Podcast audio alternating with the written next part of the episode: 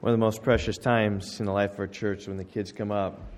Jesus said, Let the little children come to me, and do not forbid them, for such is the kingdom of God. And I pray that we might never, ever forget that. And just so these children would have look back and have fond memories of what Rock Valley Bible Church was to them and all they learned, and that God might, might preserve them and keep them faithful. Well, a few weeks ago, we uh, finished our exposition of the book of Romans. Um, after about uh, 100 years and, and almost three years, we finished Romans. And in August, I plan on picking up the book of Proverbs. And I'm not going to preach for three years through the book of Proverbs. All right, we're going to emphasize on chapters 1 through 9, and then we're going to pick up a few things in 10 and following. Um, but that's going to start in, in August. Um, surprising conversions, this will run through June. In July, we have several guys here preaching. Troy's going to be preaching, and Darren and Ryan and Will Weber will be preaching in the month of July. Uh, just an opportunity to raise up people in the church so it's not about me, it's about us. And uh, they get to meditate for months on the passages they get to preach on, so they have a, an advantage of that. Well, in this gap, we're looking at uh, some surprising conversions in the Bible. And I get the title of this short sermon series from uh, a letter, quote unquote, written by Jonathan Edwards to a certain Reverend Dr. Colman in Boston. Um, it, it's really not a letter, so we think about it. It's more of a, a short book. Probably takes, I don't know, maybe five hours to read it, six hours to read it at just uh, reading out loud at that pace. Um, but Dr. Colman had, had written a letter requesting that Jonathan Edwards describe the work of God that was going on at Northampton, where Edwards was pastoring a church, because God was moving mightily there in those days. And in fact, all up and down the, the eastern region of the United States, the Spirit of God was being poured out upon people. And uh, not Uh, kind of, I, I, guess, sort of independently, if you will, I guess, dependent all upon the Spirit, people were coming to Christ and churches were growing. And it became known as the Great Awakening, when many were awakened to their sin, awakened to the justice of God, and in dealing with their sin, that they were under the weight of God, under the wrath of God, worthy of, of condemnation, to, to hell forever, and how the, the Lord stirred their hearts to, to seek the kingdom of God. And, and, and many found Christ and found peace in God through the Lord Jesus Christ. And people in other places, right, particularly even across the sea, uh, across the Atlantic, were hearing of what was taking place, and, and they wanted to hear of, of what exactly was happening in Northampton. And the people were interested in, in knowing exactly what, what should take place. And so um, Dr. Colman of Boston particularly chose Edwards to want him to write about the circumstances they witnessed in his church, and Edwards pledged, quote, I will do so in as just and faithful a manner as in me lies, is what he said. And um, the proper title of his work was this A Faithful Narrative of the Surprising Work of God in the conversion of many hundred souls in Northampton and the neighboring towns and villages of New Hampshire in a letter to the Reverend Dr. Colman of Boston. And uh, this work is often known by its shorter title, A Narrative of Surprising Conversions. And that's why I've entitled my sermon series here these next three weeks, this week and two more weeks, of Surprising Conversions. In this letter Edwards wrote, he, he described the extraordinary way in which God was, was moving in the hearts of people to cause them to turn to the Lord. He, he, he lays out how extraordinary was the outpouring of the Spirit and how extensive the influence was. That it wasn't merely only Northampton, it was beyond that, in, in a bunch of towns. He mentions towns I've never heard of, towns like South Hadley and Suffield and Sunderland and Deerfield and Hatfield and Coventry and New Haven and Guilford and Mansfield and Woodbury. And even then extended to New York and the New Jerseys, is what he called it at that time. Just all up and down the east coast of, of America. Edwards lays out how extraordinary were the numbers of people that came to Christ. Of his own congregation, he writes this This dispensation has also appeared very extraordinary in the numbers of those on whom we have have reason to hope that has had a saving effect. We have about 620 communicants, which includes almost all of our adult persons. The church was very large before, but persons never thronged into it as they did in these late extraordinary times. In other words, right, the, the place was full, but never was it just crowded and packed with people coming in at this time. Edwards writes of the extraordinary uh, outpouring of the Spirit in the age of those who were converted. It wasn't just the young, it was the old and young alike. He writes this This has also appeared to be very extraordinary dispensation in that the Spirit of God has so much extended not only his awakening, but regenerating influences both to elderly persons and also to those who are very young. It has been hitherto rarely heard of that any were converted past middle age. But now we have seen the same ground to think that many such have at this time been savingly changed, as that others have been so in more early years. I suppose there were upwards of 50 persons converted in this town above 40 years of age, more than 20 of them above 50, about 10 of them above 60, and two of them above 70 years of age. And, and Edwards experienced back then what we experience today. Oftentimes it's young people who, who are thinking about the life, what they're going to live for for the rest of their lives. But once people are, are stuck in their ways, as Nicodemus said, how can someone be old enter again into his mother's womb? And uh, at that time, it was unusual then, it's unusual now for older people to come to Christ, and many people were.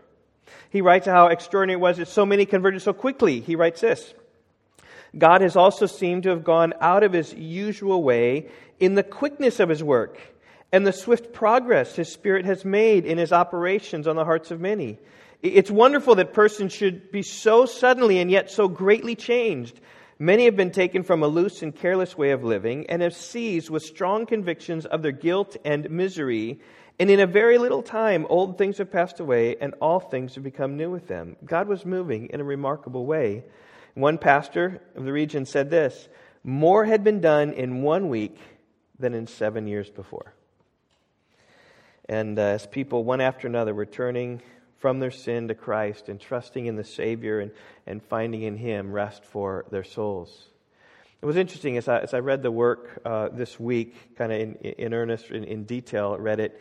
And uh, his, his, grandfather, Samuel Stoddard, who pastored there at the church, spoke about in his ministry of 60 years how there were five outpourings of the Spirit during his times there.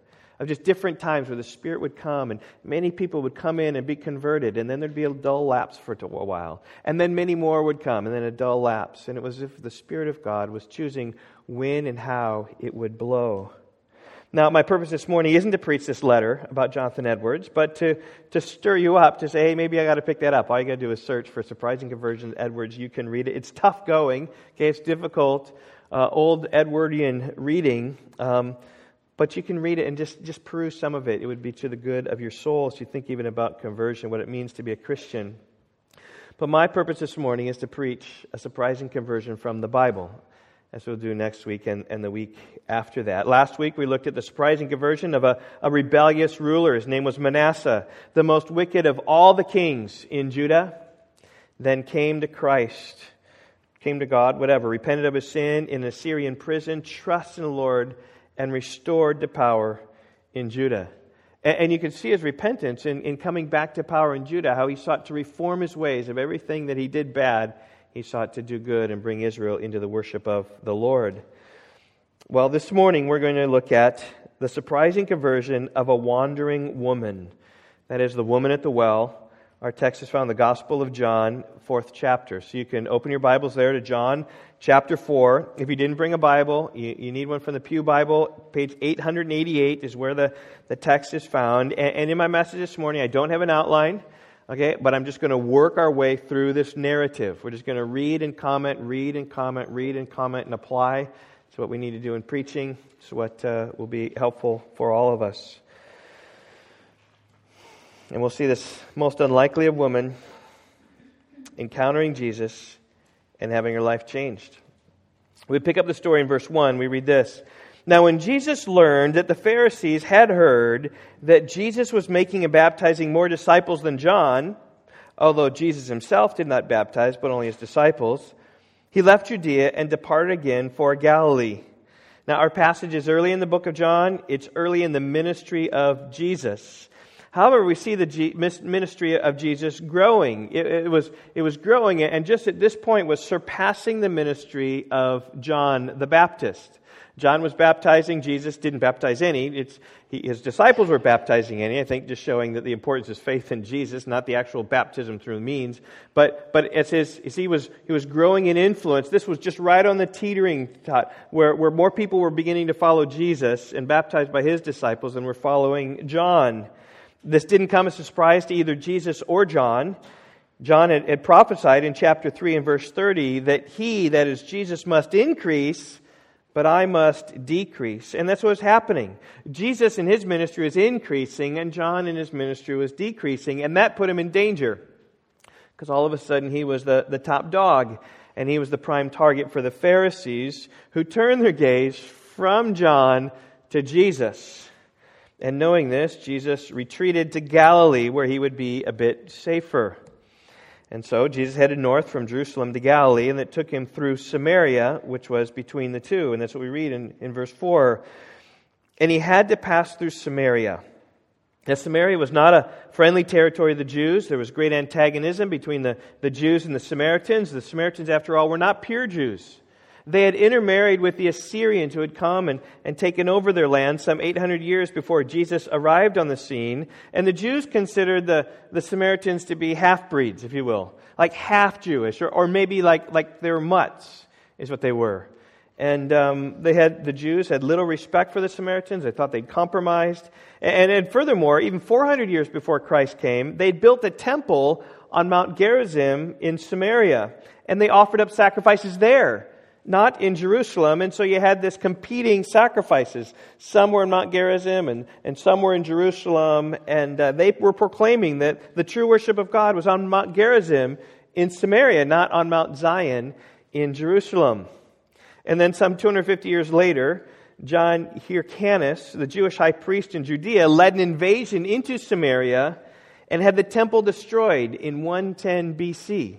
So the Jews were like tearing down their temples, protecting their temples. It was a big, big battle. There was no loss between the, love loss between the Jews and the Samaritans, much hostility between these people. And many preachers then describe at this point how the Jews would travel from Jerusalem to Galilee, usually going out of their way to avoid the Samaritans by going around, right? Crossing the Jordan uh, down south and then traveling up on the eastern side of the Jordan River and then crossing back into Galilee. That's the weight of verse 4. Right? Jesus had to pass through Samaria, as if this meeting with the woman was a, a, a divine encounter. Like Jesus went against all social norms, had to go into Samaria. How many of you heard this before? I'm not sure it's true. Okay? But I bring it up because so many people speak it, and it preaches so well, right? The foreknowledge of Jesus, he's got this woman, he's got to go there. Normally they go around, but now he's gonna, we're gonna go there. It makes good preaching, but I'm not I'm not really sure it's true. Josephus, a historian, lived in Jerusalem shortly after the days of Jesus, lived during the time of the apostles, said this It was the custom of the Galileans when they came to the holy city Jerusalem at the festivals to take their journeys through the country of the Samaritans. Historically, they say they probably went through. Um, so it makes sense now why Jesus had to pass through Samaria. Why do you have to pass through Samaria? Because it was right between Judea and Galilee, right? To go to Janesville, you have to go through Beloit.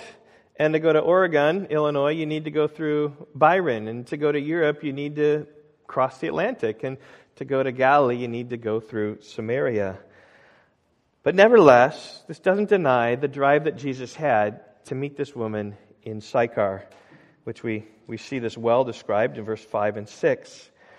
So he came to a town of Samaria called Sychar, near the field that Jacob had given to his son Joseph. Jacob's well was there. So Jesus, wearied as he was from his journey, was sitting beside the well. It was about the sixth hour. Now, Sychar was a well known town in the heart of Samaria. You can see it right there on the map. Uh, it sat right in the middle of these two mountains, right? Mount Gerizim and Mount Ebal. Um, this is where Joshua fulfilled the command that, that Moses gave to the people of Israel. When you come in and conquer the land, if you know when they conquered the land, they conquered it right in the middle, and then they went south, and then they went north to conquer everything. Um, but when they got there, Deuteronomy 31 said that you place half the people in front of Mount Gerizim, you place half the people in, in front of Mount Ebal, and you read the blessings and the curses and the law before all the people. And that happened. You can read about it in Joshua chapter 8 is, a well known town. It had, had some history as well. It was the well that Jacob had given to Joseph in his blessing in Genesis 48, verse 22. It was a, a well known traveling stop where weary travels, travelers would rest and drink up their fill and, and fill their, their water containers. And, and Jesus was weary from his, his travels. I mean, don't think of Jesus in his divinity as this Superman who never got tired. No, he took on flesh and blood, which means he got tired and he knew what it was to be wearied and have to sleep like he did in the boat one time, even in a storm. And here we see Jesus resting beside the well, the sixth hour, that is noon, because days begin at sunup. And in verse 7, we meet the subject of our study this morning, the, the wandering woman. And she is wandering not only because of her life, but she's wandering because of, of her thoughts and theology. I had someone come to my door yesterday and just tried to talk with her about Christ, and she just went all around, all like, "What are you talking about?" Like even Yvonne said, "I have no idea what she was trying to say," and uh, just trying to direct her towards Christ. And she was kind of like this woman. Like you'll see her just kind of talking about one thing and bringing a different subject up, like all all all over. Um, but that's how this woman was. She was wandering in, in every way. It says in verse seven that a woman from Samaria came to draw water, and Jesus said to her. Give me a drink. For his disciples had gone away into the city to buy food. Now, much of this seems pretty unusual. Um, the woman came to the well alone in the heat of the day. Uh, the custom was that many women would go out together socially and for protection as well, and, and draw even in the morning or in the evening when it would be a lot cooler. But she came out alone. I think it maybe it signifies just her, her personage, if you will just uh, what kind of woman she was, just a, a loner perhaps. No, no offense, Jody. Um, Jesus was alone. I, I, think that's a little strange. His, his disciples had left him to purchase food in the city, and there's, there's safety and there's company in, in numbers.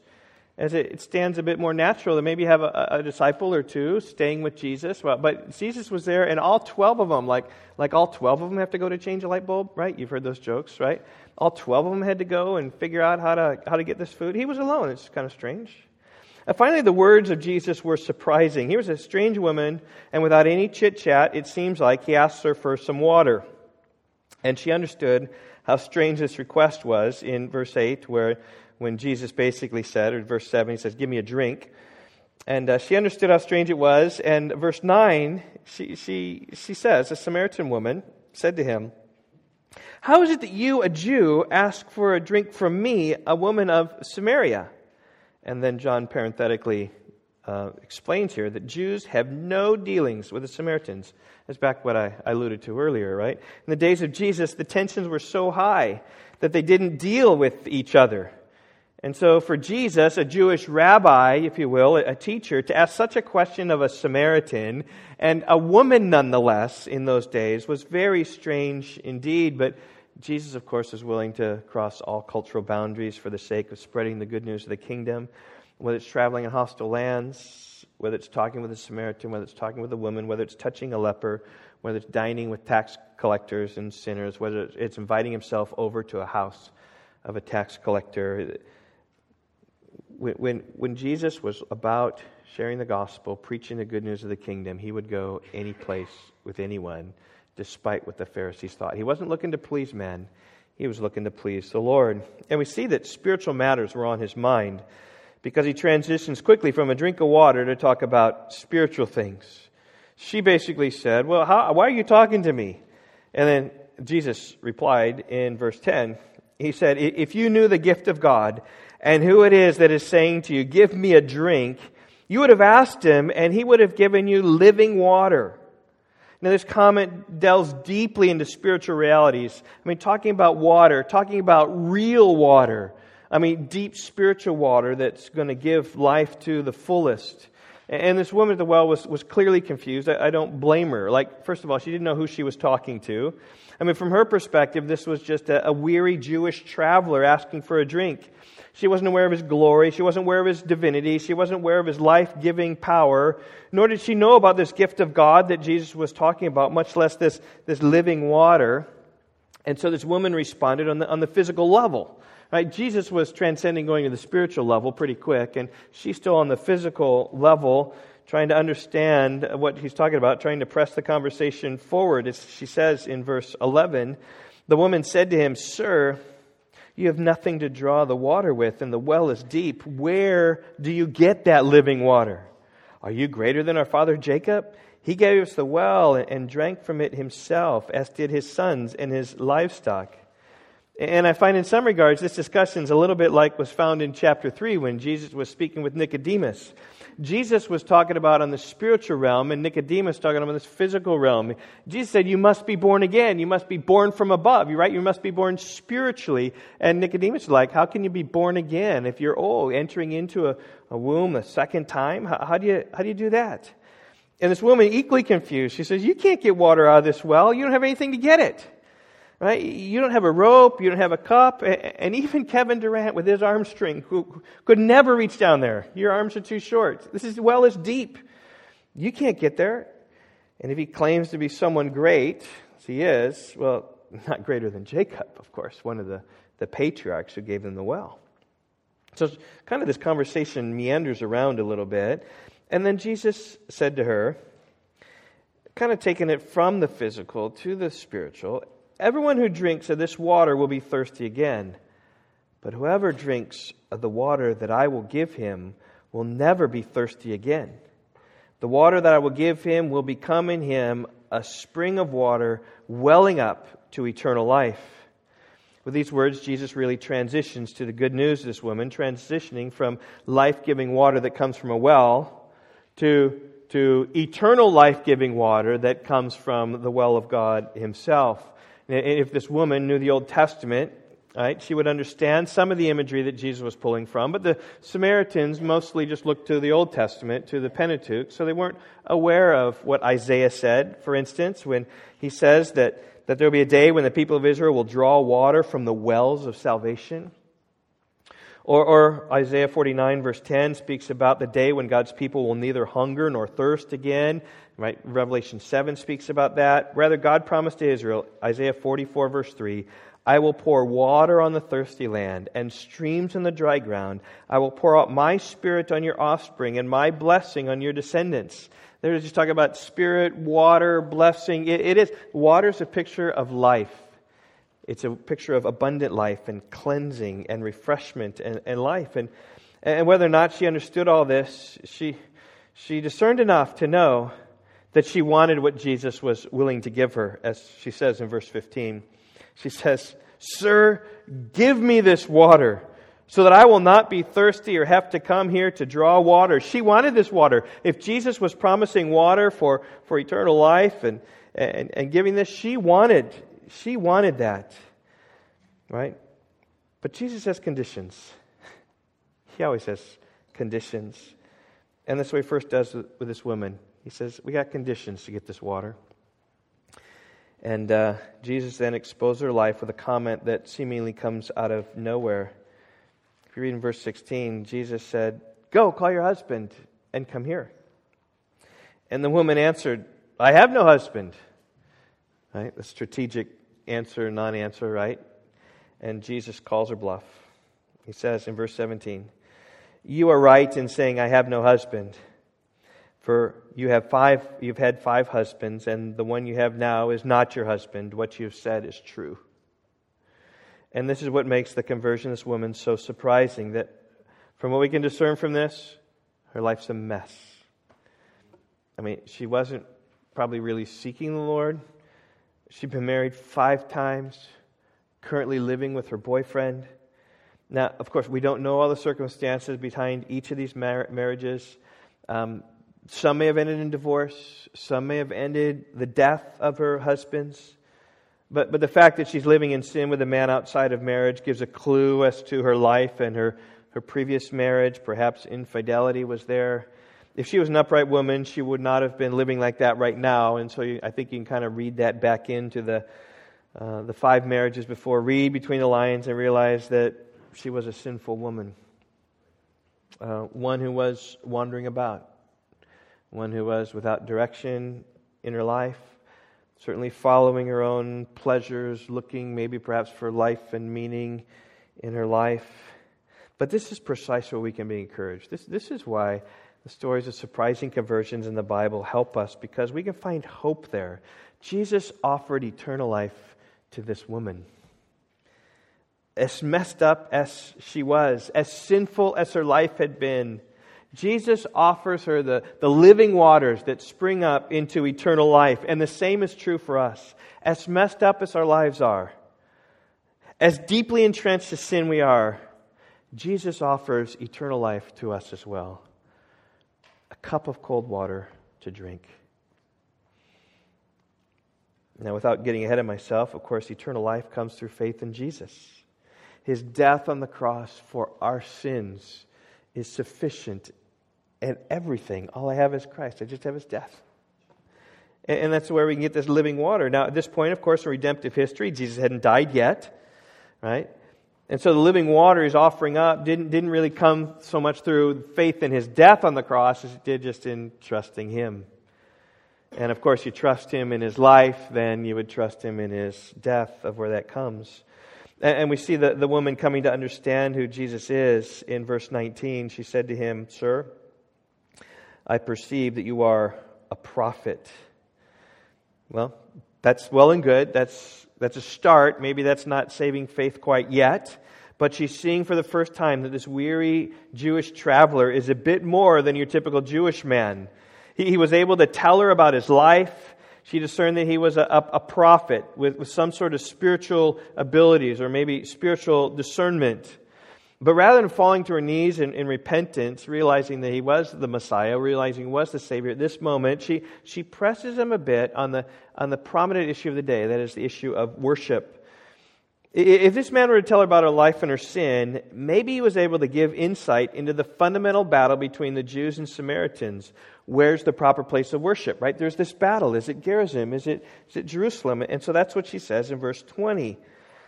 She says, Our fathers worshipped on this mountain, probably pointing right to Mount Gerizim. You could see it right there in the distance. She said, But you say that in Jerusalem is the place where people ought to worship. As I said earlier, this was the battle of the day. The, the Samaritans held that Mount Gerizim was the place of worship. The Jews held the temple in Jerusalem was the place of worship. Long standing debate. You want to just stir up a can of worms? You just stir that up like any sort of theological question that just kind of you're going to spin and spin and spin. Here's a theological question. She may have been dodging the issue, she may have been earnest. We don't exactly know, but she gives Jesus an opportunity to respond with this great paragraph here about what worship is. Jesus said to her, verse 21, Believe me, the hour is coming when neither on this mountain nor in Jerusalem will you worship the Father. You worship what you do not know. We worship what we know, for salvation is from the Jews. But the hour is coming and is here now when the true worshippers will worship the Father in spirit and truth. For the Father is seeking such people to worship Him. God is spirit, and those who worship Him must worship in spirit and in truth. And these words are amazing, and we could spend sermons on this what it means to, to worship. What is genuine worship? What is authentic worship? They really cut to the heart of what worship is. He says, worship isn't about where, it's not Gerizim or Jerusalem, it's about who, who it is that you're worshiping. It's worshiping the Father in spirit and in truth. I love this picture because the Spirit, you often think about the Holy Spirit. You also think about Pentecost, right? You think about Pentecostals. In truth, there's the, the Orthodox symbol, right? You think about the orthodoxy and the, and the right. But Jesus said Spirit and truth. He didn't say Spirit or truth. He said spirit and truth. And, and so many people, right, spin on either side, and some people fall on the spirit side with much enthusiasm and zeal, but with little discernment. And others emphasize the truth side with stoic seriousness and little joy. But Jesus said, with both, engaging the Lord with proper affections of the heart not dull and lifeless or apathetic, but eagerly and willingly and joyfully worshiping the Lord in full understanding of the truth. Understand that it's not just anything goes, not, not that, but fully embracing what accords with sound teaching in the gospel.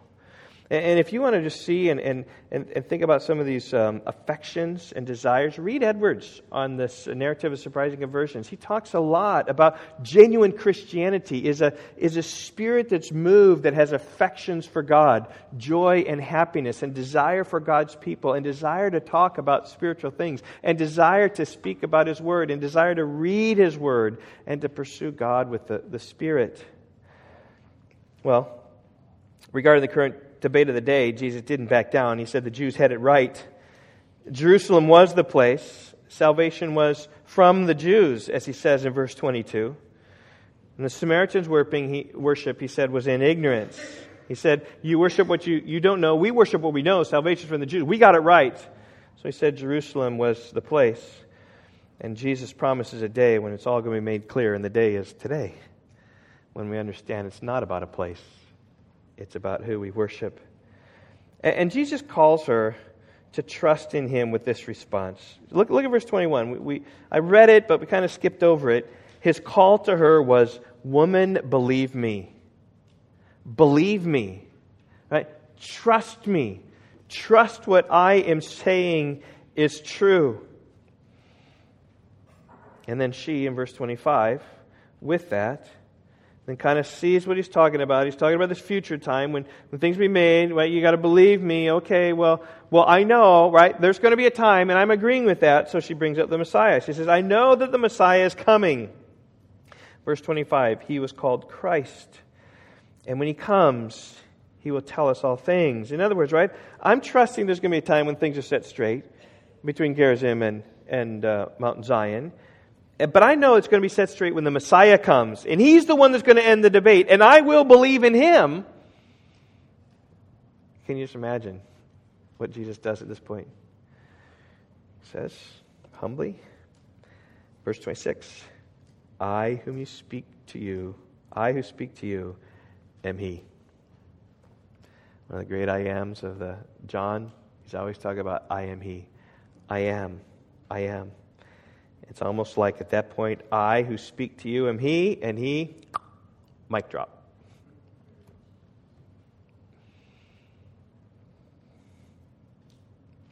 Now, we don't know how she responded because there's no time for response. Verse 27 Just then, as soon as he said that, just then, his disciples came back. They marveled that he was talking with a woman, but no one said, What do you seek? Or why are you, you talking, why are you talking with her? In other words, they interrupted the conversation that Jesus was having with his woman. Maybe you've had that conversation, right? You're, you're at some, whatever, party or gathering, and you're talking with someone, you're just right getting down to that point, and someone else interrupts the conversation. You're like, oh man, I really wanted to tell this person something. We're right on the verge of something.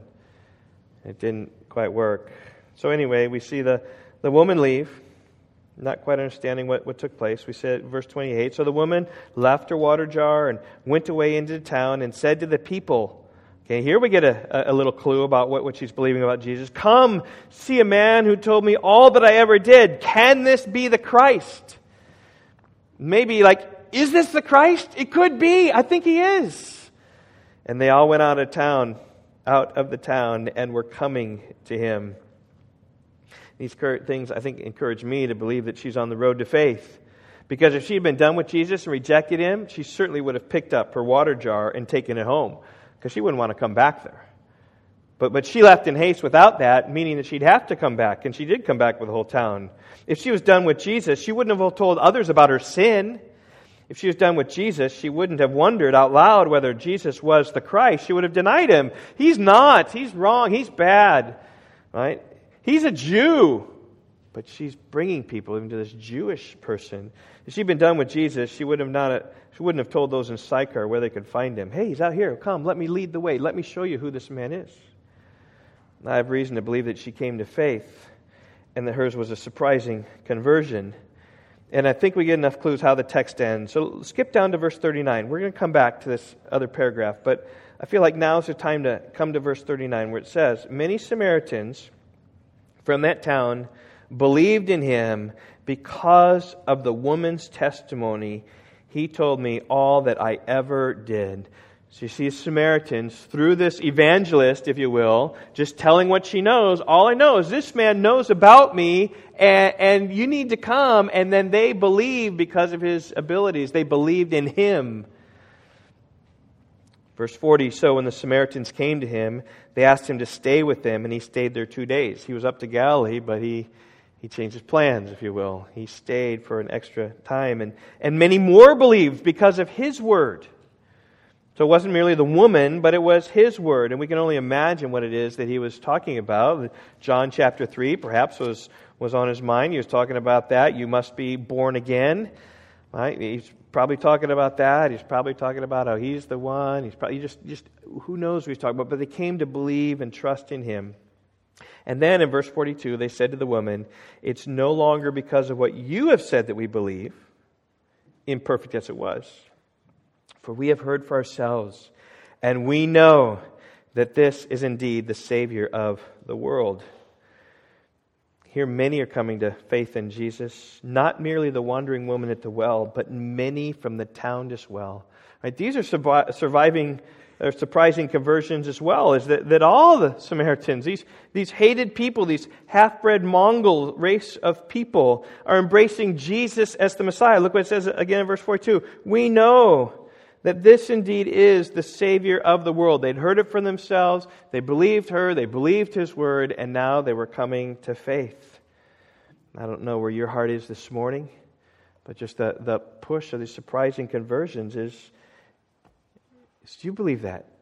That Jesus is the Savior of the world? My hope is that you can say, I know this morning, indeed, that Jesus is the Savior of the world. What you need to do to be, be saved. And I doubt not that there might be people here who aren't saved. I, I remember Steve Lawson talking about how he had deacons saved in deacons' meetings at his church he was pastoring before. Righteous people affirmed by the congregation and yet never saw their sin. So maybe that's you. Next week we'll look at the Apostle Paul. One righteous and, and religious in every respect and yet lost.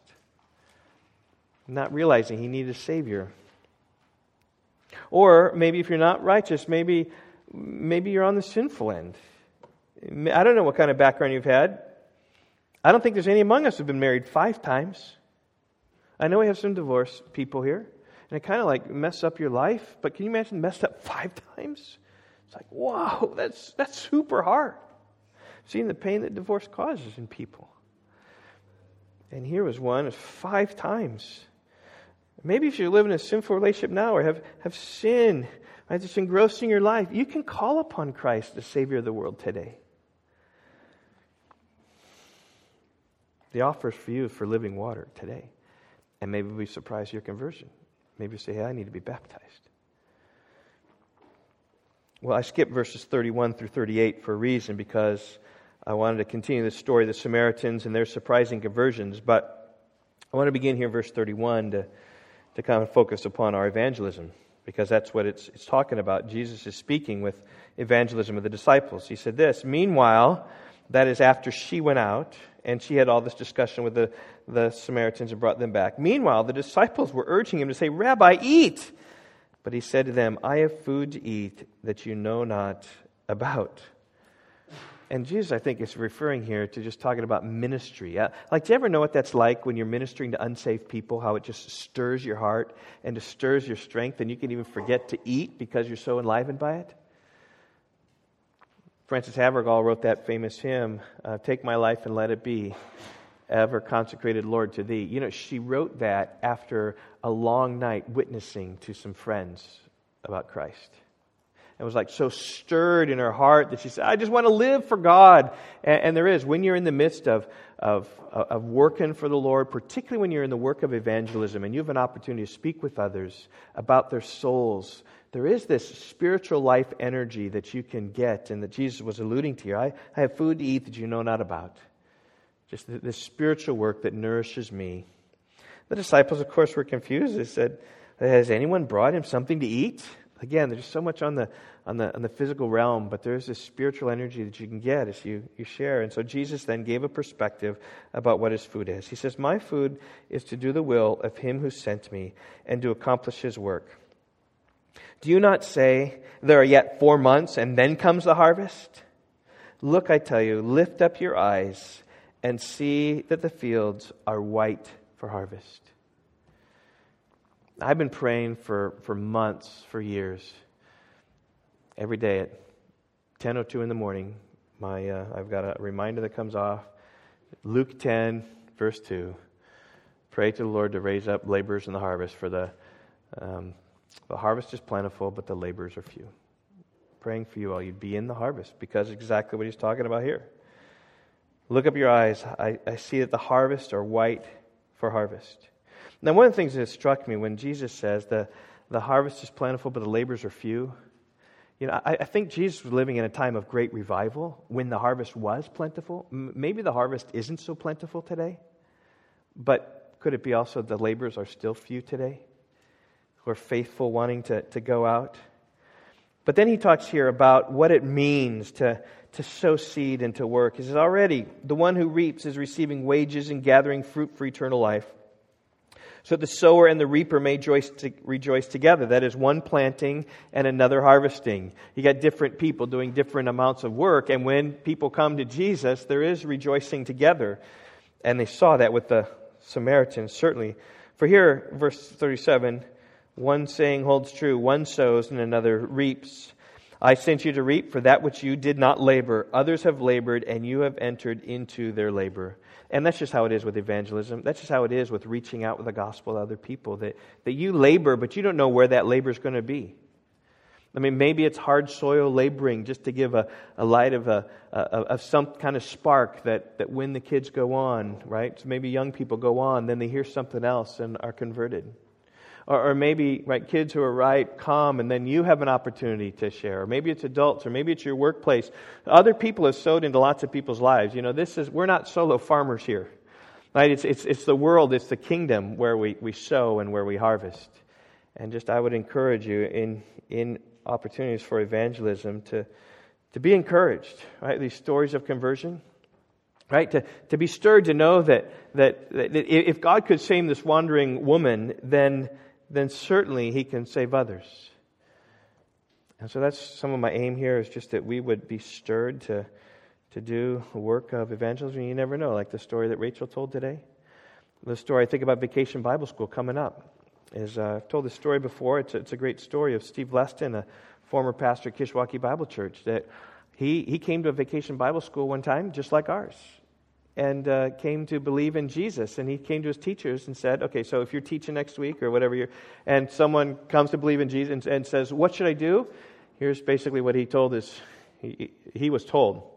He said, uh, Well, honor your parents in all things and keep your room clean. That's what he was told. And so he went home, and a change was made in his life, and uh, they didn't go to church still, but he was he was just changed, trusting in Jesus. Okay, what that means is I'm honoring my parents, that fruits that works that itself out, and I'm cleaning my room. And his parents are like, "What? What's up with you?" And um, he said, "Well, I went to that vacation Bible school. I believe in Jesus." And they went, "What?" And they came to church. Eventually, came to Christ. But that is one sowing and another reaping, right? Where where some kind of story is told at some point, some experience, and who knows, years later, decades later something else where we're all reaping together. And we just need to be about sowing seed and, and spreading the scripture, whether someone's coming to your door and talking with them, or whether that's you going over to your neighbor and talking with them, whether it's you involved in some activity and talking to them. But always, I encourage you to look at what Jesus is doing. He's taking water, bring it into the spiritual realm. Right? He, he's taking a, a uh, just these, this imagery about talking about Jesus in the spiritual realm. Talk about church. Talk about your friends. Talk about what you do. Talk about what you appreciate. And, and talk about spiritual things. And see the Lord lead. And just plant those seeds. And then trust, really, that, like uh, with this narrative of surprising conversion, Jonathan Edwards, he clearly knew and clearly understood it was only the Spirit of God that gave hope and gave joy and stirred the heart with conviction. And that's the only place where we can rest. But we need to love people, beg people to come in, but trust that God's going to be the one that, that changes hearts. What a great application from the book of Romans, right? Let's pray. Father, I would pray, God, for your surprising conversions among us. God, we, we are done with the book of Romans. God, that is a, has a, a book with a missionary focus where Paul wanted to go and preach Christ where Christ was never named. God, where he, he wanted to go and encourage people in the Church of Rome with the gospel, want to be supported from them to go on to Spain. And, and I pray, God, you would give us a similar heart of the, the Apostle Paul to understand that, that we're, we're, in sin. All of us were guilty before you, but, but you provided salvation through the Lord Jesus Christ through his death upon the cross for our sins, and that we are saved by faith and faith alone, as Abraham was. He believed God and was counted to him as righteousness. And by faith, we have peace with you. God, and then you change us and you transform us. And the, and, and the testimony that we have genuinely believed is that we are genuinely changed and that we genuinely struggle, but yet still rest in the confident assurance there's no condemnation for those who are in Christ Jesus, that we can rest in your love, that you'll never separate us from the love of God which is in Christ Jesus our Lord, because you have your hand upon us. And you've promised to us that everyone who calls upon the name of the Lord will be saved. And you will save your people, even Israel. All Israel will be saved someday. And God, you call us then to live consecrated lives. Lives which are not conformed to this world, but are transformed by the renewing of our minds. That we would love and serve one another, and that we would submit to the government. That we who are strong would bear with those who are weak. God, that we would be about accepting one another in faith and grace, God, to the building up of the body of Christ, not only here in Rockford, but um, other churches in Rockford and around the world. Father, so I, pray that you would encourage us by these stories of salvation. You would save us if we're unsaved. God, then you would also give us encouragement in our evangelism. God, that we go forth from this place boldly speaking about Jesus. And even we have a chance to pass out flyers to tell others about Jesus. Um, people ask, as I have done this many times, well, what are you doing? Well, I've just got a, coming from the church over there, and uh, we're holding a vacation Bible school for kids, telling them about Jesus. Do you have any children here? And uh, just spreading the news about Jesus. Have an opportunity today even to do that. I pray that many, God, would, would want to do that and would be willing to take up a route and pass out 50 flyers or so. God, so help us, we pray. Stir us to church, God, to be desirous to to let Jesus be known because we know that that's the best for people is to know and love Christ, not only in this age, but also in the age to come. So pray you'd bless this word. Help us we think about Paul next week. God, maybe it would stir some people out of just religion that they're in and realize that it's, it's Christ and Christ alone where the hope is found. Pray in Jesus' name. Amen.